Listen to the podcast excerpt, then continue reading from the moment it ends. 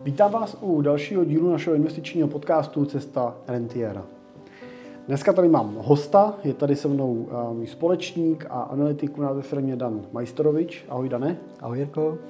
A chtěli bychom si povídat uh, o tom, uh, jak vlastně může nastat situace, uh, kterou my vídáme často u našich klientů, že máte víc majetku a peněz, než reálně potřebujete pro svůj život. A co vlastně s takovým majetkem dělat, jak se k němu ty naši klienti dostávají a jak žijou. No a jaký specifika taková situace přináší. Moje jméno je Jiří Cimpel a jsme s Danem privátní investiční poradci a wealth manažeři ve společnosti Cimpel a partneři, kde pomáháme našim klientům na té jejich cestě k rentě a následně jim tu rentu taky pomáháme čerpat tak, aby jim nikdy nedošla a aby si ji mohli dostatečně užít. Pracujeme typicky pro investory s majetkem v desítkách nebo stovkách milionů korun, ale pro spolupráci s námi je možné začít už od investice 5 milionů korun a víc. Tak eh, Dane, ty si teď řešil minulý měsíc s jedním z tvých klientů větší investici. Byla to investice ve vyšších desítkách milionů korun, kterou on získal prodejem nějaké nemovitosti. Přesně tak. A, a měl si vlastně tu specifickou situaci, kterou jsme teď tady nakousli, a to je to, že vlastně jste v rámci toho plánu s tím klientem řešili, že jsou to už peníze, které jsou vlastně nad rámec toho, co on potřebuje pro svůj život teď i do budoucna. Můžeš to zkusit popsat vlastně ten, ten příběh a, tu situaci vlastně, jako, kde on se nachází? No, to vlastně ten začátek té spolupráce už byl v tomhle tom duchu, že vlastně majetek, který budeme spolu vytvářet, vytváříme už vlastně pro další generaci, protože pro toho klienta to jsou vlastně peníze navíc. On už dneska vlastně, nebo už tu dobu, kdy jsme se poznali a začali jsme spolu spolupracovat, než prodal tu nemovitost, tak má firmu, v který podniká, která mu generuje příjem a těch nemovitostí má víc. A ta firma a ty ostatní nemovitosti ho komfortně uživí, nemá potřebu teda čerpat rentu z jiného majetku. A ten finanční majetek, který vytváříme, vytváříme už vlastně navíc pro další generace. Ideálně s tou myšlenkou, že ten majetek má přetrvat dlouhodobě a jednoho dne, až tady on s paní nebudou, tak by měl dohromady se vším, s celým ostatním majetkem vytvářet nějaký jako rodinný jmění, který v ideálním případě nezmizí, ale eh, bude moct podporovat ty další generace, nejenom eh, jejich děti, ale i jejich vnoučata a ideálně to přetrvá dlouhodobě. Takže je to takový vlastně jako knížecí model, jako knížecí šlechtický a, přístup a. k tomu majetku, vlastně k tomu jeho zachování. A, a je tou snahou teda vytvořit nějakou takovou rodinnou banku, která vlastně bude tou rodinou se prolínat ty mezigenerační. Tak, v ideálním případě to tak má být. Já teda musím říct, že tuhle situaci uh, vídám taky uh, velmi často. Teď uh, zrovna v uh, chviličku před tebou, někdy to bylo uh, koncem, uh, koncem listopadu, jsme zainvestovávali uh, prostředky s klientem, uh, který realizoval vlastně výběr peněz po prodeji společnosti, ale a to tak často teda bývá v těch transakcích, že vlastně my jsme mu s tím prodejem pomáhali a, on vlastně byl mu doporučeno vlastně prodávat jenom tu firmu, že? ale ta firma má většinou i nějaký svůj nemovitý majetek, často má nějaký provozní prostory, haly, kanceláře nebo nějaký budovy, pozemky, který vlastně používá pro ten provoz toho svého podnikání. A, ve většině těch případů se ukazuje, že je mnohem efektivnější ten, ten majetek vyčlenit z té společnosti a neprodávat ho. A je to efektivnější jak pro toho kupujícího, který díky tomu zaplatí nižší cenu za tu společnost, takže nemusí nakupovat ten nemovitý majetek. A zároveň je to lepší pro toho prodávajícího ze dvou důvodů. První důvod je ten, že dostane, nebo že za Tady v tom případě platí, že jedna plus jedna nejsou dvě. Když prodáš eh, podnikání spolu s nemovitostma, tak za ty nemovitosti nedostaneš tolik, jako kdyby si je prodal samostatně. Prostě dostaneš míň. Protože pro toho kupujícího je hlavním cílem koupit to podnikání a ne nemovitosti. On nechce podnikat v nemovitostech, takže je pro ně efektivnější, když se radši od tebe pronajme. Takže když to neprodám, tak eh, kdybych to prodal, dostanu méně peněz, než kdybych to prodal na volném trhu. Takže lepší si to nechat. No a druhá věc je to, že samozřejmě tím, že si to nechám, no tak mi z těch nemovitostí pořád plyne příjem. Mám tam stálýho nájemce, s tím si udělám smlouvu na x let, a tu firmu znám, většinou jsem s ní stejně ještě nějaký roky ve spojení po tom, co ji prodám, takže mám nějakou kontrolu nad tím, že mi nehrozí, že mi nebudou platit a tak dál. Navyšuju si nájem o inflaci, protože to je samozřejmě nájemce podnikatelský, takže tam ta inflace se rovnou započítává a tak dále. No a máš krásnou situaci. Jo, prodal si firmu, eh, získal si cash, přesto ale tvůj příjem a ten finanční tok eh, často ve 100 tisících korun, nebo ve vysokých 100 tisících korun měsíčně ti pořád vlastně eh, proudí, protože ti ta nemovitost zůstala a zároveň máš vlastně část majetku i v tom nemovitém nebo část majetku v těch nemovitostech, že jo? nejenom v nějakých třeba cených papírech a tak dále. Takže i pro toho konzervativního investora je to taková jako přijatelná investiční vlastně část. Takže to bych řekl, že je velmi jako podobný, hmm. podobný příběh, akorát teda tvůj klient ještě neprodával firmu, ale prodal nemovitost. Tak u mě to bylo asi trošku snažší ten model, kdy tím, že ta firma tam zůstává, to pokračuje dál, tak se prodala nemovitost, která s tou firmou nesouvisela a e, ta vytvořila prostě nějaký objem prostředků, který hm, mají být eh, určen právě do budoucna, až za relativně dlouhou dobu, protože klient má eh, ještě mladý děti, eh, vnoučata ještě nemá, takže je tam opravdu jako časový horizont poměrně dlouhý, než ty peníze budou potřebovat ten plnit, plnit ten účel té podpory té další generace. Zatím tu podporu zajišťuje samozřejmě on a to zvládá v rámci svých příjmů běžných, který má k dispozici. Na tohle uh, jsme si odpověděli na otázku, kde se ty peníze vzali a proč uh, a z čeho vlastně žijou. Že jo? Oni se vzali, prostě vygenerovali někde prostě z podnikání, uh, žijou z toho, že jim plynou jiný prostředky, většinou z pronájmu nějaký nemovitosti, nebo v tom případě ještě pořád teda z toho biznisu toho klienta. A otázka je teda, proč ty klienti ty peníze nepotřebují? Proč, když on takhle realizuje 40-50 milionů korun, tyhle peníze vnímá jako mezigenerační peníze a nezvýší si za ně třeba svůj životní standard v tuhle chvíli. To, co jsem možnost, mám možnost vidět já, tak eh, ten klient už žije v nějakém, eh, na nějaké životní úrovni, která mu vyhovuje a vlastně ani nemá potřebu si zvyšovat ten standard. On už dneska si vlastně dopřává věci, který má rád. Rád cestuje, rád cestuje do Indie, tam vlastní taky nemovitost, kam se může jako vracet. Takže eh, on tady ty eh, jeho cíle... si tam vlastní svoji vesničku někde. Eh, vesničku ne, ale je to, má vlastně apartmán v rezortu, který se mu starají, takže viděl jsem eh, nějaký odkazy na tu lokalitu a bylo to teda moc hezký. Že není to Není to v Himalájích uh, chajda na úpadí, na úpadí. Není, ale umím si představit, že by se mu to taky líbilo. Jo, tak jak jsem se s ním bavil, tak bych taky věřil. Právě že říkal, že on má rád ten nádech té Indie, kdy v tom rezortu je tak jako kultivovaný, ale mimo je to, říkal, taková ta správná divočina Eh, že tam eh, to, co nám tady přijde jako normální, tak eh, tam vlastně neexistuje. Takže říkal, že to má vlastně rád, že se mu líbí ten kontrast těch věcí.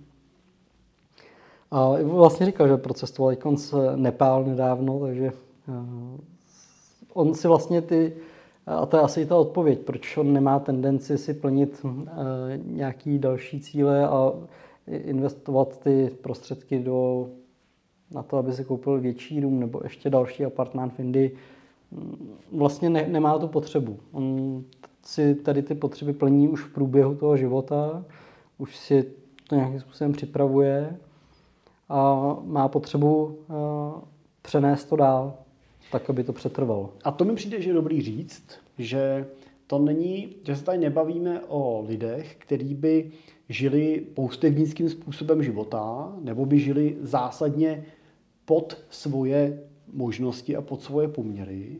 Že se skutečně bavíme o té situaci, kdy ten člověk e, pomocí svého majetku a příjmů a nastavení těch příjmů a výdajů dosáh optimální úrovně svého štěstí a spokojenosti, má utrácí tolik, kolik mu přijde smysluplný utrácet, používá věci, které mu přijde smysluplný používat, cestuje a žije v míře, která mu přijde prostě pro něj optimální. A, a, a totiž mi přijde, že často z té úrovně, kdy ještě nemáme tenhle ten nadbytek a díváme se na to, že bychom ho jako chtěli mít, tak máme pocit, že každá koruna nás udělá jako uměrně šťastnějšíma. Ale tohle pravidlo, vlastně to, co já teda vidím u těch našich klientů, je to, že tohle funguje jenom do určitý míry.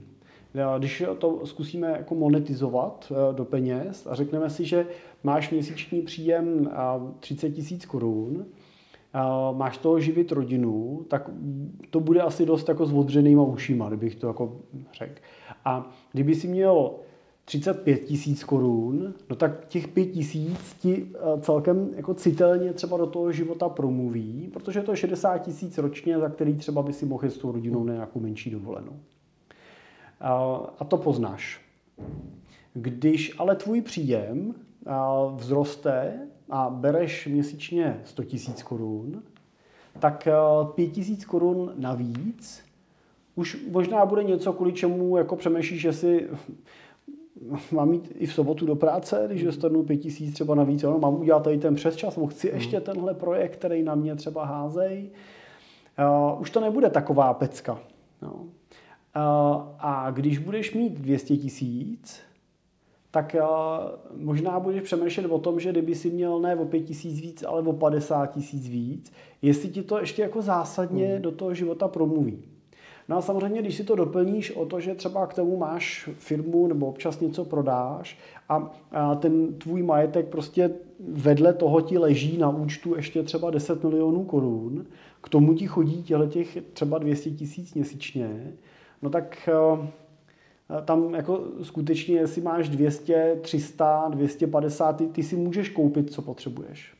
A to, že to, co vidím, teda to, že třeba oni, oni by samozřejmě mohli prodat těch, eh, za těch třeba 40 milionů, 50 milionů, který získali, tak eh, by mohli třeba si koupit sportovní auta.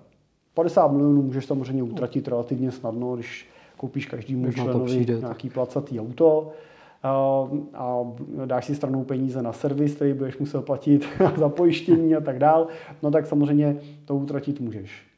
Otázka ale je, a to u nich často vidím, že si uvědomují, že ten jako ten fyzický majetek, že to vlastnictví tě prostě zavazuje, že tě svazuje k nějaký péči, který od ten majetek musíš vykazovat. Když oni chtějí trávit velkou část roku cestováním v zahraničí, v Indii, Nepálu a tak dál, tak to, že jim bude parkovat eh, v garáži eh, v Čechách eh, Porsche nebo Ferrari, bude spíš starost než radost. Přesně tak. To, to si myslím. A možná to mi potvrdí, jestli to má podobně třeba i ten tvůj klient, že to jsou vlastně taky, co jsem uchopil, peníze navíc, který má potom prodeji té firmy. Hmm. Má, má to podobně. Protože třeba eh, jsme se s ním bavili, on je pilot a rád lítá, no a, a lítá skutečně jako na pravidelný týdenní bázi, no ale když se s ním o tom bavím, řeknu, no ale já si vždycky půjčím letadlo. A říkám, no a, pro, a jsem se ptal, proč si půjčuje, proč nemá teda vlastní, že zase z pohledu nějaký třeba bezpečnosti, lítáš si vím letadlem a tak dále. No, říká, to není pravda. To letadlo, který já si půjčím, samozřejmě je odkontrolovaný mnohem líp, než by bylo to moje vlastní. A, a rovnou řekne, no proč já kvůli tomu, že si jdu jednou týdně zalítat na dvě hodiny, budu mít to letadlo zaparkované v garáži dalších sedm dní vlastně úplně jako nevyužitě. Hmm. Že? Jo, bude tam stát, já ho budu muset servisovat, musím o něj muset starat, musím lítat furt stejným letadlem, nemůžu si půjčit jiný, lítám ze stejného letiště, že jo, nemůžu jít nikam jinam a tak dále. Jo, takže hmm. uh, i když má jako koníčka, který by pořízením toho letadla mohl být nákladný, tak on si to letadlo nepořídí, protože prostě je to neefektivní, hmm. nepotřebuje to, je to pro ně nekomfortní, musí se o to starat, takže na tom třeba zrovna přemýšlí tímhle způsobem. A jestli se uh, bavil o, tom, o těch dětech a o tom předávání, tak on třeba část majetku, protože prodal už uh, druhou firmu teď svojí, tak uh, při té první potom prodeji vlastně z těch peněz stavěl nějaký nemovitosti a vlastně pak říkal, no já jsem se o to staral, ale mě to pak přestalo po třech letech bavit se o to starat. A když to byly jako krásný teda nemovitosti, tak jsem to rozdělil mezi děti a dal jsem to dětem a teď se o to starají, starají oni. Jo, že a hrozně rychle bylo vidět a mluvil o tom tak, že zjistil, že prostě skutečně a, dva chleby si prostě k večeři jako bochníky chleba prostě nesní, ve dvou autech najednou sedět a, nemůže a, a jezdí teda a, pěkným autem, ale nepotřebuje, a, ne, nepotřebuje jezdit a, tím jako Poršákem nebo ničím. Hmm. Jo? Jako má prémiovou značku, ale, ale není to až jako tahle extrémní. Hmm No, takže, a zároveň teda u nich taky vidím to, že většinou řeknou, uh, že třeba už to měli. Hmm. Víš, že už prostě jako jezdili, jezdili jakýma autama, měli leco a vlastně zjistili, že jim nejvíc vyhovuje a teď a někdo ti řekne Mercedes, někdo ti řekne Audi, někdo ti řekne Bavorák, že prostě podle nějakého Land Rover prostě a tak dále, podle nějakých preferencí Volvem, že hmm. jezdí naši klienti často. A, a prostě a potom se ukotví už nějaký hmm. značce, která jim vyhovuje, ne, nehledají ty nejlepší modely, nejvyšší, nej, nej, nej, prostě, že jo, ale chtějí tu praktičnost za rozumnou cenu, za rozumný náklady, aby se jim tam vyšlo, co potřebují. A často naopak vidím to, že nechtějí auto, který bude zbytečně hmm. přitahovat pozornost. Jo. Prostě, když už máš, tak většinou spíš chceš jako, uh, vypadat jako, že nemáš. jo, když nemáš, tak to se naopak snažíš vypadat jako, že máš. Že, jo? že to tak často, často bývá. No. Tak to je jako moje, co tam, co tam pozoruju. No. Tak to mi přijde, že je tam jako hodně společných těch věcí, ať už to jsou třeba jako eh, lidi z různých oborů, což eh, víme, že jsou. Takže tam vidím jako zajímavý eh, spojení. A má ten přesun k tím, že už podaroval ty děti, má třeba tendenci ještě další majetek jako nějakým způsobem směřovat dál? Jako jo. k ním? A nebo třeba až na další generaci? Někdy jo. U řady klientů vídám přesně to, co říkáš, že řeknou, já už jsem děti podělil a teď bych chtěl už uvažovat o vnoučatech. To bych řekl, že je v těchto případech možná v 60-70% případů. Že vlastně jako v úzovkách přeskočí tu druhou generaci, mm-hmm. protože už dostala. Oni i tak teda dostanou, jo? oni nikdy nerozdělejí všechno. Jo? Ale to, co vidím, je, že si jako standardně ty lidi uvědomují, že je důležitý přemýšlet nad tím, kdy to ty, ta další generace dostane k dispozici a jakým způsobem. A uvědomují si, že to nesmí dostat ani moc brzo, Jo, když dostaneš balík peněz, když ti je 20, tak co s tím uděláš? Jo? Jak jsme přemýšleli, když nám bylo 20. 20 auto, ne? Přesně, jaká to někde rozstřelíš. Jo? A, a, a stejně tak, když to dostaneš pozdě a dostaneš to v 65, tak i tam ten efekt toho majetku pro tvůj život je velmi jako limitovaný. Takže většinou hledají jako tu, tu rovinu toho, aby to když to mají dostat, tak aby to dostali v nějakém věku, ve kterém to k něčemu ještě bude, ale nebude je to ještě úplně jako devastovat. Jo. Takže přemýšlí třeba o 30 až 40 letech, to je jako, jako častý. A ještě to se já většinou vidím, že jim to nechtějí dát jako všechno, že většinou jde o to, že se snaží to zabalit do něčeho, co jim dá peníze na to, co potřebují a učit, co, na co chtějí, aby ty peníze dostali. Že typicky třeba řešíme otázky pořízení prvního bydlení, řešíme otázky vzdělání, řešíme otázky krytí nějakých krizových situací a zdravotních nějakých třeba potřeb, nějakou podporu talentů nebo možnost si půjčit na rozjezd podnikání. Ale, ale nechtějí, jistě, nechtějí těma penězma eh, jako je, um, nechtějí z nich dělat profesionální vnoučata. Že? Jo, profesionální vnoučata, hmm. myslím to, že to vnouče nepracuje, protože mu chodí peníze za to, že je vnouče, že, jo? že mu chodí peníze měsíční gáže nějaká a tak dále. Že? Tak to, tomu se snaží většinou uh, vyvarovat. Uh, takže jo, takže máš, máš ta otázka dobře směřovaná, většinou to je směřovaný ob tu generaci. Mm. Tady třeba u, toho, u tohohle klienta konkrétně ne, protože uh, tu nemají ještě úplně tak velkou mm. tu druhou generaci, spíš tam pořád přemýšlíme ještě nad těma, uh, nad těma uh, dětma mm. a nad tou distribucí mezi ty děti. Teď jsme tam, teď jsme tam finalizovali nějaký závěti, a, a otvíráme tu otázku debaty vlastně potom k nějaký uh, rodinný ústavě nebo k nějaký diskuzi dál. Ale je to trošku složitější, že samozřejmě na to potřebuješ mít ty vztahy v té rodině dobrý a ne vždycky to tak úplně jako stoprocentně, někdy je to složitější.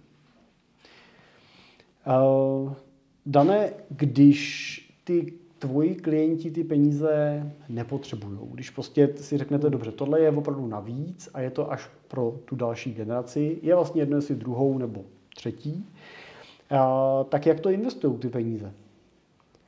Tak ten základ... jak to, jak to investuješ? Eh, to jsem zrovna chtěl říct. Ten základ je, že oni sami to investovat nechtějí. Hmm. No, proto se obrací na nás, proto to řešíme spolu. A snahou je eh, investovat do těch cených papírů. Eh, I když máme možnost s tím řešit nákup fyzické nemovitosti a pronájem, tak pro toho klienta to už není motivace. Naopak. Jo, velmi často uh, a je to i případ tady toho klienta, který už vlastně má ještě další nemovitosti, z kterých ví, že uh, ho vlastně komfortně živí, ještě k tomu podnikání. A on vlastně další nemovitosti nechce. Takže třeba v jeho případě to není jako panický útěk z nemovitostí, všechno prodat. Je to prostě prodej nějaký části, je to... cílem ta diverzifikovat, nebo co je jako tou motivací? Proč to nenechá v nějaký nemovitosti, když třeba má už nemovitosti nesoumu? Proč prodával tu nemovitost, kterou prodal? Cílem je diverzifikace a každá ta nemovitost sebou nese určitou míru starosti. A snahuje si zjednodušovat ten život. Klient rád cestuje, jak jsem říkal, chce, chce se do té Indie, už jednu nemovitost má, která, kterou se musí starat, ale vlastně o to zase vlastně nezatěžuje. Ale vlastně už nemá tendenci pořizovat něco dalšího. Už. Takže si nechal jednu nemovitost. Je to jedna větší jo, nemovitost. Jedna větší, není to nemovitosti, ale je to jedna hmm. nemovitost, kterou prostě tak. zná, funguje, jde. No a nemá potřebu prostě vlastně něco dalšího a naopak v těch cených papírech vidí tu eh, jednoduchost, eh, ať už to, že se mu o to může někdo starat, tak i z pohledu potom té budoucnosti, že se s tím bude mnohem s nás nakládat, z pohledu nějaký třeba dělení mezi tu další generaci, eh, nebo i z pohledu eh, toho, jak ten majetek čerpat, že to není limitovan eh, nutně tím pravidelným nájemným vybíraným a tak podobně, ale může to prostě být nárazový výběr jednou za čas podle potřeby toho, k čemu to bude určen. No, tohle to zatím nemám úplně nadefinované, to teprve budeme eh, řešit, jak eh, ten majetek má být potom předávaný těm dalším generacím. To si myslím, že bude zajímavé, to si podle mě trošku dá s těma klientama, eh, který máš teď rozpracovan, že už tu definici si děláte v rámci sestavování rodinné ústavy. Hmm. Tak to my teprve budeme dělat s tímhle s tím klientem, budeme si to, tu jejich představu ujasňovat a nadefinovávat, aby jsme eh, to přetvořili. Ale eh, abych odpověděl tu eh, otázku jednoduše, jednoduchost. Jednoduchost té manipulace s tím majetkem, možnost snadno dělit ten majetek a tak podobně. To, a to, že se o to nemusí sám starat, že se mu to může starat snadno někdo jiný.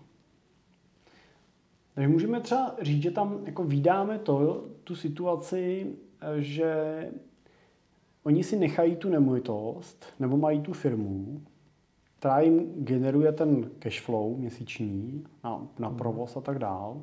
A pak je pro ně jako velmi jednoduchý investovat do těch cených papírů, protože, eh, protože jim věří, ale ne, ne, nemusí je tolik trápit nějaká volatilita v čase a tak dále. My tady nemusíme řešit kyblíkový systémy na těle penězích, nemusíme řešit, kolik mají mít na to hotovosti a tak dále, protože vlastně oni toho ty peníze nepotřebují vybrat. A vlastně ještě dostaneme k tomu, teda, jaký třeba typ portfolií vlastně hmm. třeba se u nich, uh, u nich staví. No.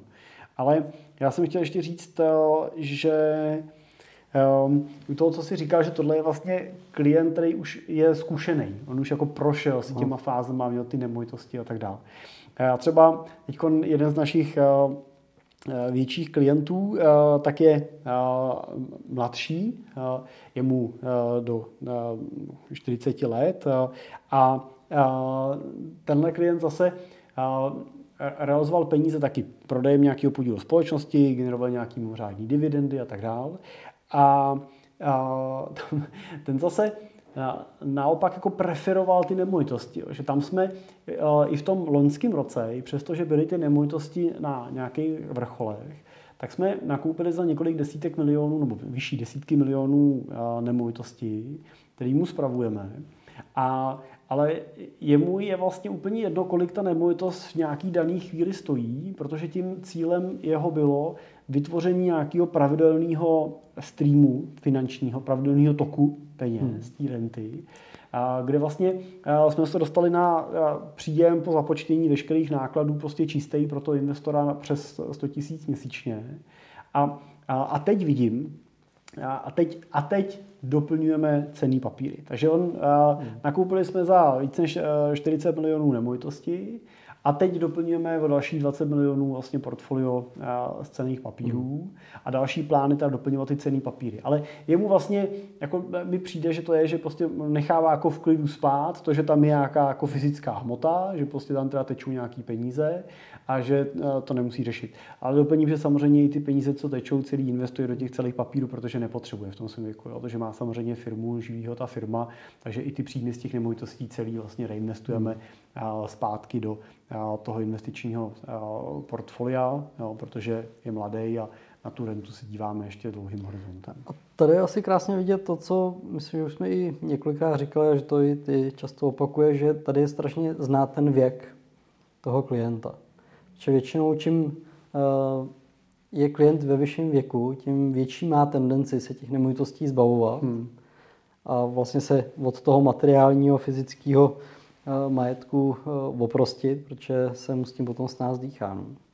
No. A naopak ten mladší, eh, tak jak si to hezky popsal, no, že v té hmotě vidí nějakou jistotu, dává mu ten klid toho spánku, nějaký pravidelný příjem, který z toho jako vidí, tak...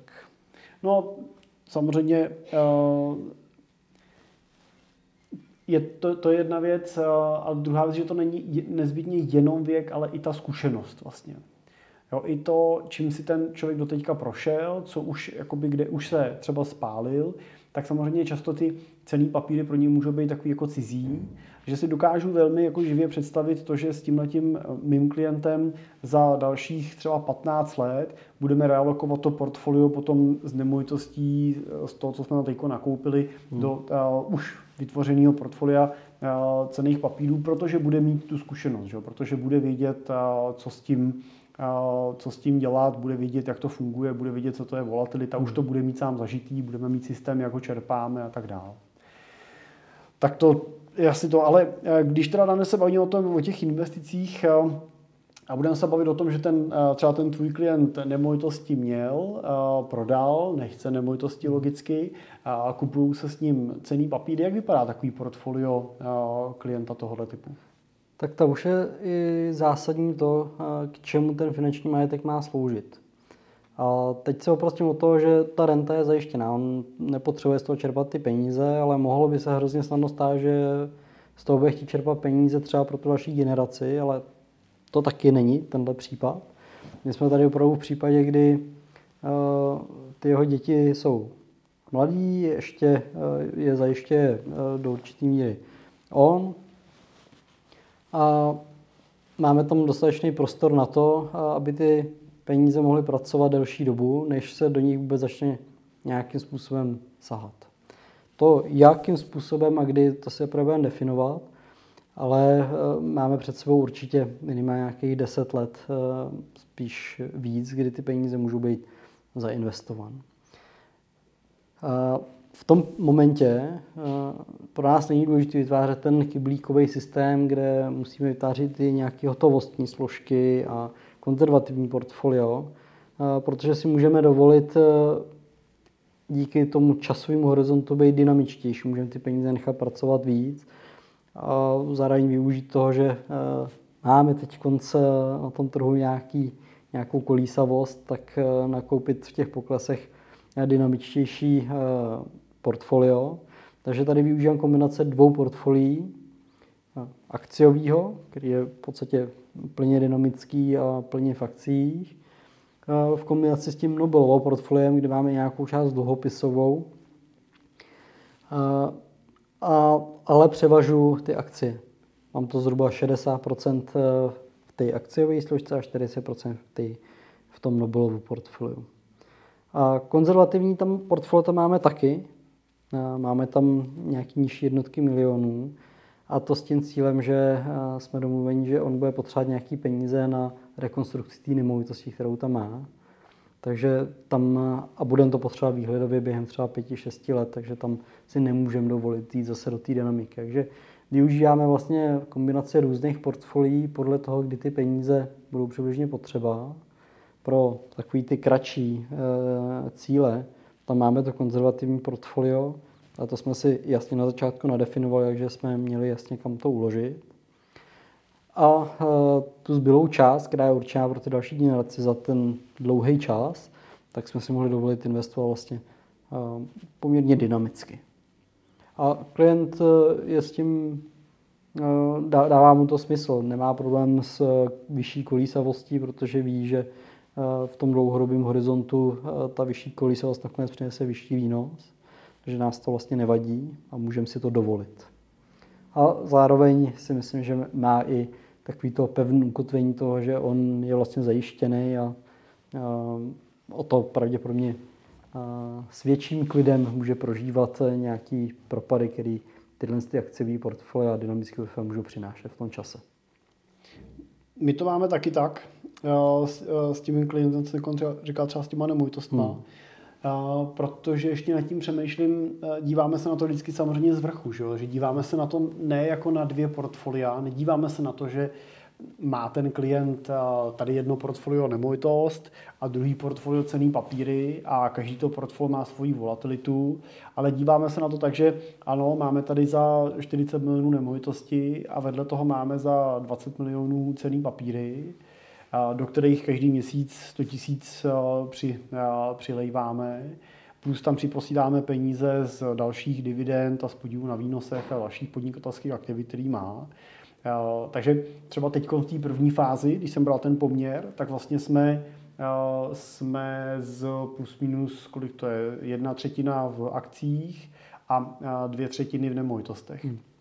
Takže um, můžeme vlastně jít uh, tou eh, cestou, že můžeme být klidně akciový. My tam máme nějaký menší podíl Nobelovky a větší část těch hmm. peněz vlastně je, anebo respektive teď jako natýká, nakupujeme to postupně vzhledem k té situaci na trhu, nekupujeme to jednorázově, tak to nakupujeme na asi pět nebo šest částí tu, tu investici, tak vlastně se nakupuje do těch akcí.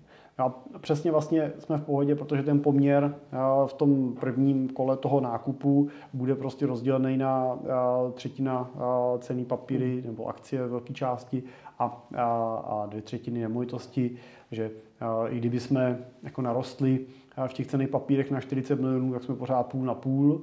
A, a pořád můžeme nafukovat a pořád budeme relativně konzervativní, protože my mu v těch našich reportech se snažíme ukazovat ten obrázek celkový. Že? Takže on v každém našem kvartálním reportu vidí, kolik mu vydělali jednotlivé hmm. složky, vidí, kolik mu vydělalo akciový, kolik třeba Nobelovka a vidí, kolik mu vydělali nemovitosti. Jo, my je tam nepřeceňujeme kvartálně, přeceňujeme jednou ročně ty nemovitosti tomu klientovi, ale každý ten kvartál mu tam že vypočítáváme, kolik inkasoval na příjmu eh, z těch nájmů versus, když jsou tam nějaký náklady třeba, tak eh, kolik mu zůstalo jako hmm. čistý zisk. Takže vlastně pak započítáváme ty rozdíly eh, těch zisků vůči sobě a on vidí vlastně eh, tu volatilitu toho portfolia, té svojí investice vlastně spojenou dohromady s tím majetkem. A to jako vidím, že nechává ty lidi jako spát eh, dost v klidu. I v těch, hmm. i v těch časech, jako jsou, jako jsou tyhle. Tak to je, to je, mi přijde jako výhoda toho, když mám to portfolio promíchaný, když tam mám i nějakou tu nemovitost, která mě třeba živí, nebo mám to podnikání, tak samozřejmě se mi investuje potom těch cených papírů ještě jako lehčeji. Zároveň, když na to člověk kouká jako na ten celek a vidí to dohromady a ne jako jednotlivý dílčí eh, věci, protože v momentě, kdy na to budu koukat jako jednotlivý dílčí věci, tak samozřejmě eh, se to může ztrácet a, tady ten klid mi to mm-hmm. může brát, jo. když se jo. oprostím od těch jiných věcí. Jo. Je dobrý, když tam někdo nad tím dělá ten takzvaný wealth management. Nejenom to investiční poradenství nebo to ten portfolio management jedné investice, ale dívá se na to z pohledu toho celkového vašeho bohatství, toho wealth, no. proto wealth, bohatství, management Jo, to je něco, kde proto my vlastně jsme pak u většiny těch klientů v kategorii už vlastně family office řešení, family office služeb, protože skutečně máme přístupy na ty účty, že jo, řešíme veškeré finanční toky, řešíme veškeré otázky spojené s daňovými věcma, řešíme právní otázky, spoustu těch věcí realizujeme na základě nějaký plný moci, speciálně u těch nemovitostí, nákupů, něco si od nich pronajímáme, pak to podnajímáme. To, to propojení s tím klientem a s tou rodinou je velmi intenzivní. Ano. No a navazuje to samozřejmě takovou tou třešničkou na dortu a to je pak vlastně ta, ta finální úvaha, jak ten majetek vlastně efektivně transferovat na tu další generaci. Že? Jak to vlastně udělat tak, aby je to nezničilo, aby jim to pomohlo, aby je to podporovalo, aby to plnilo ten účel, který mám. Protože ne vždycky na to stačí jenom ta forma té distribuce e, závětí, to znamená, že to dám těm dětem. No a když máš tři děti, každý mu dáš třetinu, to dítě má zase tři děti, každý pak dostane svoji třetinu, no tak z toho majetku samozřejmě v té druhé až třetí generaci potom už není nic. A to, to je to, co vidím. Je většinou snaha těch zakladatelů, když ten majetek je v této rovině, v této úrovni, ho, ho zachovat. Udržet ho pro tu rodinu konzistentně pro více generací. Takový přetrval. Jo, jak, jak to máš třeba, jak to vidíš? To, to mám úplně stejně. A to je velmi častá úvaha toho, nebo ten dotaz přichází, jak to vlastně udělat. Jak, uh, respektive, když to vezmu úplně z gruntu, tak mám velmi často dva typy klientů. Jeden je ten typ klienta, který už od začátku ví, že ten majetek chce, aby byl pohromadě a nechce ho dělit. A druhý typ klienta, který velmi často tady tu možnost úplně nevidí a už eh, vlastně jde za mnou s tím, že já už jsem se rozhodl, že ten majetek eh, podělím eh, mezi ty tři děti, každý mu dám prostě třetinu a no, každý dostane jeden byt a, a tím je to hotový, nebo každý dostane tři byty a, a tím jsem vlastně z obliga. Po chvíli nějakých úvahách, když, když to člověk rozebere, a nastíní nějaké možnosti, že by ten majetek mohl vlastně zůstat dohromady, že ne každý to dítě třeba má vlohy na to starat se o nemovitosti a spíš než nějakou pomoc a radost mu ty nemovitosti třeba přinesou naopak pocit stresu, ustaranosti a co s tím mám teďka dělat a nemám to teda radši nějak prodat a rozfoforovat, protože mi to úplně ničí tak eh, dojdeme k závěru k tomu, že se to dá udělat právě i jinak. Že ho můžu eh, předat v tom celku, když ho vhodně zabalím do různých eh, struktur, nebo třeba ty nemovitosti přetvořím do toho finančního majetku a dám tomu nějakou, nějaký rámec, v kterém se to má pohybovat, tak najednou ty klienti velmi často z toho roztříštění, toho, že to rozdělím prostě mezi ty děti rovným dílem, se to mění velmi na to, pojďme z toho teda udělat ten majetek, který je může podporovat dlouhodobě a nemusí je zatěžovat, když třeba na, nemají vlohy na to uh, se o majetek starat. Protože ne každý jsme nastavený stejně. Někomu prostě eh, někdo se může starat skvěle o lidi, může být ten pečovatel, ale vlastně představa toho, že by se měl starat o majetek, je úplně mimo. A velmi často tak výdám, že v té rodině, kde je více dětí, tak eh, tam ty vlohy jsou různé.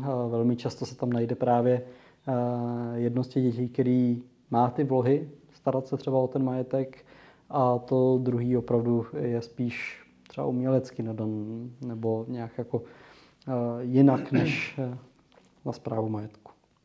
A to je zajímavé, co říkáš. Já jsem dostal k Vánocům uh, ságu Rothschildů, což je jako životopis, to je to psaný té rakouské bitvy Rothschildů.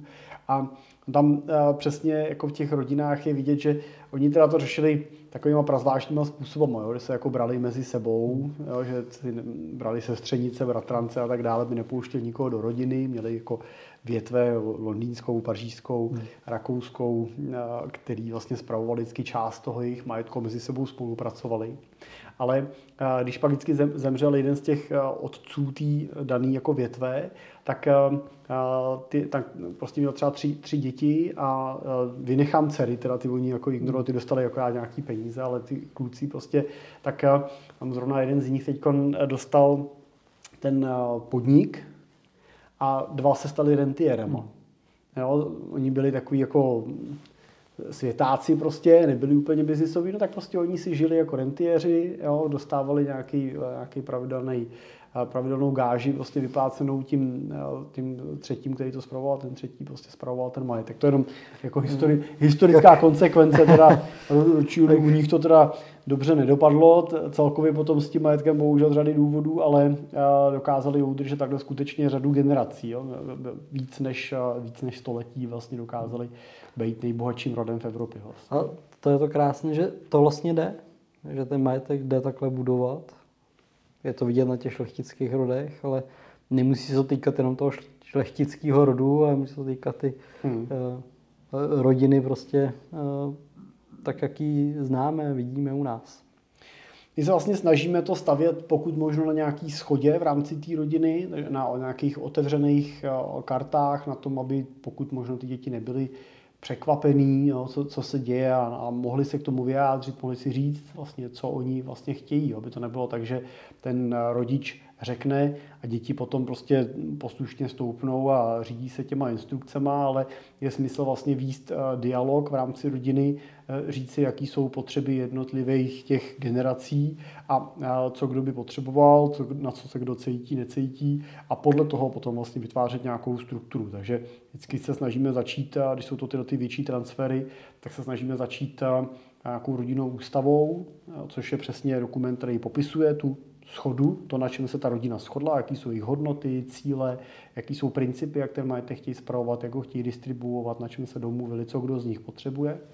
A pak se na tom vlastně staví nějaká majetková struktura. A pak už se dá dojít tou rodinnou ústavou k tomu, že bude nejjednodušší, že to mezi ně bude distribuovat nějakým dílem a každý si s tím udělá, co chce, protože to je to, co ty děti chtějí a jemu to nevadí. A nebo to může být to, že se zabalí ten majetek do nějakého rodinného holdingu, přes který ta rodina ho spravuje, ten se může dát do nějaký nadace nebo svěřenského fondu a zajistit tak skutečně to oddělení toho majetku mimo to fyzické vlastnictví rodiny a pak to mezigenerační přetrvání. Ten majetek vlastně potom se ne, nedědí eh, v rámci toho umrtí toho zakladatele, ale eh, jenom přechází nějakýma podmínkama ta zpráva, tak jak jsou ty statuty nastaveny.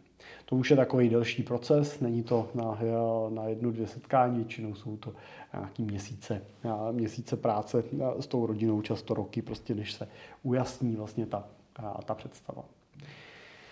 Já bych možná na závěr dané si dovolil takový jeden komentář, co jsem si tady poznamenal, jak jsme o tom mluvili, že si uvědomuju, že třeba sám u sebe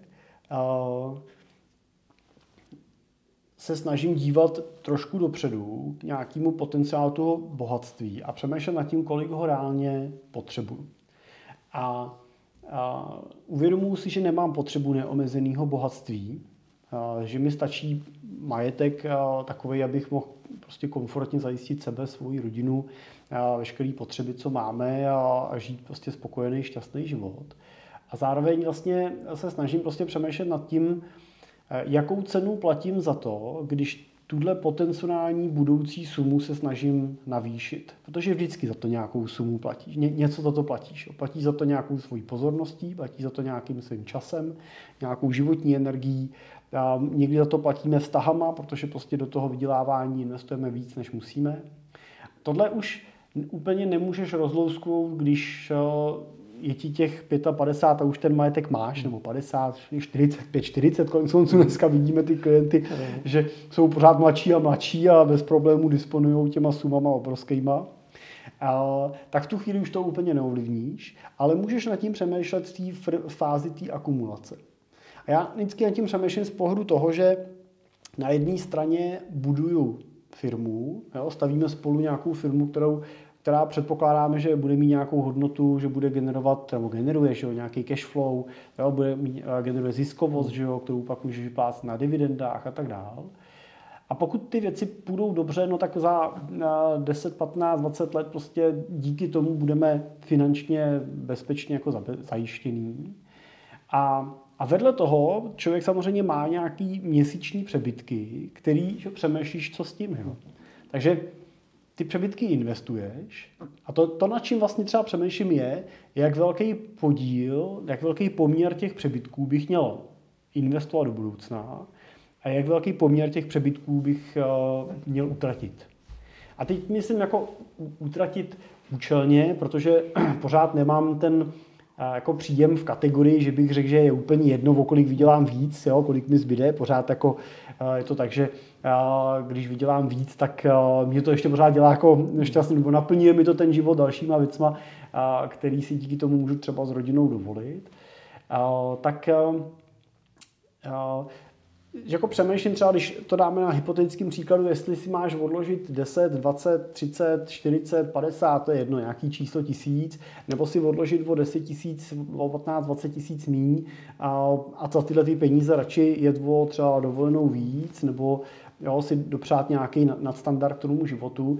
Ale doplním, že je to v té chvíli, kdy oba budujeme vlastně nějakou firmu, která tu hodnotu pravděpodobně bude mít jednoho dne mnohonásobnou tomu, co si dokážeme odložit. Jo, když budu brát, že bych si odkládal uh, nevím, 20 tisíc měsíčně, odložím si 240 tisíc ročně, za 10 let je to, čtvrt, je to 2,4 milionů, tak s nějakým výnosem, tak to bude třeba 4, 5 milionů. Uh, za 20 let to bude teda třeba 10, 15 milionů. Jo. Uh, a nebo za těch 20 let vedle toho bude jako stát firma, která třeba může mít hodnotu, a teď já plácnu číslo, jo, 200 milionů, jenom abych, abych dal ten nepoměr k tomu. A pak se na to dívám, říkám si, fajn, tady mám 200 milionů eh, ve firmě, generuje mi dividendy, jsem zajištěný a vedle toho jsem pracně celý život jako našetřil jsem si teda těch 20 milionů, který pro mě ale třeba v tu chvíli už nemají vlastně význam a víceméně to byla spíš pojistka na to, kdyby se to v té firmě hmm. pokazilo a nedosáhli jsme toho výsledku, který ta firma měla. A tohle není, nemám odpověď jo, a nechci říct žádnou moudrou odpověď. Jenom jsem chtěl vlastně jako otevřít tuhle filozofickou otázku, na kterou se snažím s těma mýma klientama vlastně diskutovat v tom jako mladším věku, s nimi jako mluvit o tom, kolik je vlastně ještě potřeba, aby si dávali stranou a co už je vhodný, aby radši utratili. A to je něco, co vidím, že tahle diskuze často mění ty životy. Hmm. Teď jeden z našich klientů takhle přesně odkládal, odkládal, má dneska v, těch, v tom portfoliu necelých 40 milionů korun, je to mnohem víc, než vůbec jako potřebuje a než chtěl v těch cílech mít a furt chodil s dalšíma penězma. Až jsem ho pak zastavil, říkal jsem, hele, tak nám to se nedávej. A nebo nám dej jenom polovinu toho, co chceš to moce přinést. A tu druhou utrať, protože se ti to furt akumuluje, máme tady nějaké nemovitosti, tak to reinvestujeme, cený papíry nesou výnosy, furt se ti to nabaluje, furt to narůstá. To, že přihazuješ, je super, to narůstá o to rychlejš, ale co kdyby si vzal teda rodinou na lepší dovolenou? Co kdyby si postavil ten barák tomu baráku? Co kdyby se si pořídili to, co jste si tady dlouho plánovali pořídit? A a my spolu děláme roky a, a daří se to, nosí nám mnohem méně teda v těch, v těch vkladech, těchto těch mimořádných. A opravdu si postavili nádherný barák, nádherný bazén u baráků, zastřešený, zasklený, vyhřívaný, rodina si ho užívá. Nakoupili si prostě nějaký pomůcky, které chtěli prostě a tráví společně s ním čas. Jezdí na dovolený, mnohem zajímavější, vypráví o tom, jezdí s tou partnerkou, jezdí s těma dětma a vidíš, že tomu člověku to přináší radost a, a je to podle mě třeba v tomhle případě je to víc, než aby měl pak prostě o 10 milionů víc. Jo, to, ta cena za těch 10 milionů je strašně vysoká, uměrně tomu, co to přinese, protože on to nějak nevyužije a ty děti to neocení tolik, jako když on to teď použije pro to, aby s nima strávil ten čas a, a, a dal jim tu lásku, pozornost a vybudoval si vztah s partnerkou, který dokážou dlouhodobě udržet, prostě nerozpadne se jim a tak dále. To je fakt. A to dává uh, krásné zamyšlení nakonec. A ten majetek by obecně měl přinášet zjednodušení toho života, ne ho komplikovat. A ten čas tady máme jenom jeden. A můžeme ho trávit uh, buď to uh, tichým odříkáním a věčným šetřením, anebo můžeme zkusit opravdu najít nějaký poměr, který mi může přinést i to, abych si ten čas tady užil. Takže jo, to je hezký. Dobrá, tak jo, Dane, děkuji za to povídání, díky za ten rozhovor. Já taky děkuji za pozvání, bylo to hezký. Děkujeme vám za, uh, no tak za pozvání, tady sedíme u tebe v kanceláři, že? Tak, no tak, tě to tak aby, to je moja řečnická, ale... Každopádně vám všem děkujeme za pozornost, doufáme, že bylo pro vás to naše rozjímání s Danem uh, zajímavý že třeba jsme otevřeli některé otázky, které můžete přemýšlet. Pokud nad nimi nechcete přemýšlet, sami jsme tady samozřejmě pro vás, neváhejte se nám ozvat. Buď můžete na můj e-mail jiřizavináčsimple.cz a nebo přes naše webovky www.simple.cz, kde v pravém horním rohu kliknete na chci být klientem a my už se o všechno ostatní postaráme. Potkáme se a uvidíme, jestli vám dokážeme pomoct. Tak jo, díky a těším se zase příště naslyšenou. Naslyšenou.